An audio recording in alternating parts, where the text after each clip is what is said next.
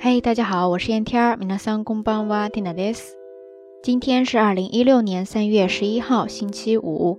在这样一个平凡到不能再平凡的周五的夜晚，大家都在做什么呢？今天是三月十一号，同样也是东日本大地震的五周年纪念日。東日本大震災から五年を迎えました。不知道咱们下聊听友当中有多少朋友跟 Tina 一样，共同经历了那个瞬间呢？最近打开电视哈，总能看到各种相关的报道，其中有一个节目 Tina 看到的呢，是在宫城县的石卷市宮城県の石巻市ですね。当地的政府呢，最近在面向普通的市民征集地震发生当时大家用手机啊，或者说其他的器材记录下来的一些视频影像资料，然后呢对这些视频资料进行一个整理总汇，最后呢，会通过网站或者说其他的一些途径面向一般的民众开放。目的之一呢，是为了给后人留下一些可以追溯的东西，希望子孙后代在回忆起这一段历史的时候呢，可以有一个比较直观的感受。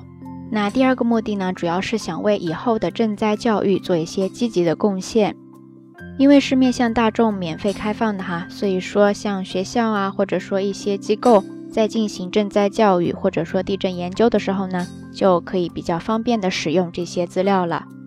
所以说，如果电波一端的你，如果手中有相应的一些资料，并且对这件事情还比较感兴趣的话，不妨可以登录当地政府的网站进行查阅哦，也算是贡献出咱们一份小小的力量，对吧？不过话说回来，提到地震，大家首先会想到什么呢？作为咱们这一期到晚安节目当中的日语知识点，接下来呢 Tina 会跟大家分享这样一个单词，就是恐惧、恐怖或者说恐慌。在日语当中呢，你可以说恐怖、恐怖、恐怖ですね。汉字就是写作恐怖，它是一个名词，同时呢也可以直接变为动词。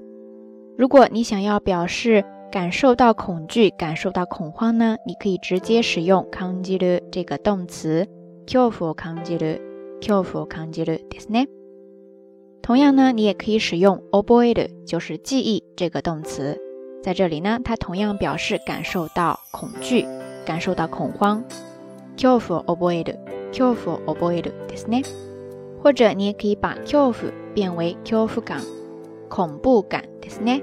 恐怖感を覚える。另外，除了恐怖感、恐怖感这个单词呢，还有一个很相似的，叫做恐怖心、恐怖心。不知道大家都记住了吗？恐怖感、恐怖心、恐怖を覚える、恐怖を感じるですね。那在面对地震等一些自然呀、人为的灾害的时候呢，人之常情，我想很多时候我们都会心生恐惧。那接下来的时间呢， Tina 希望大家能够多多的跟 Tina 分享到目前为止你曾经心生恐惧的一些瞬间。今まで恐怖感を覚えた瞬間ですね。另外，你在那短暂的时间当中都想了一些什么呢？何を思いましたか？最后，它有没有给你之后的生活带来一些变化呢？何か変化をもたらしてくれましたか？欢迎大家跟 Tina 分享哈。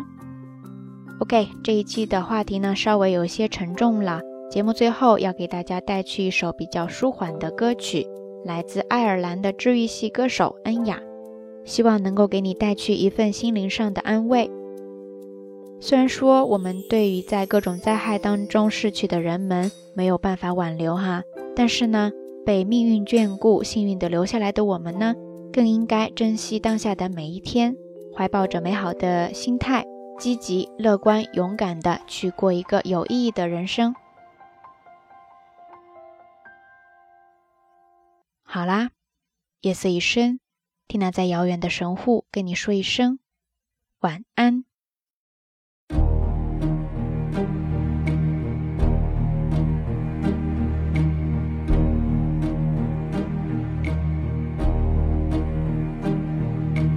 Who can say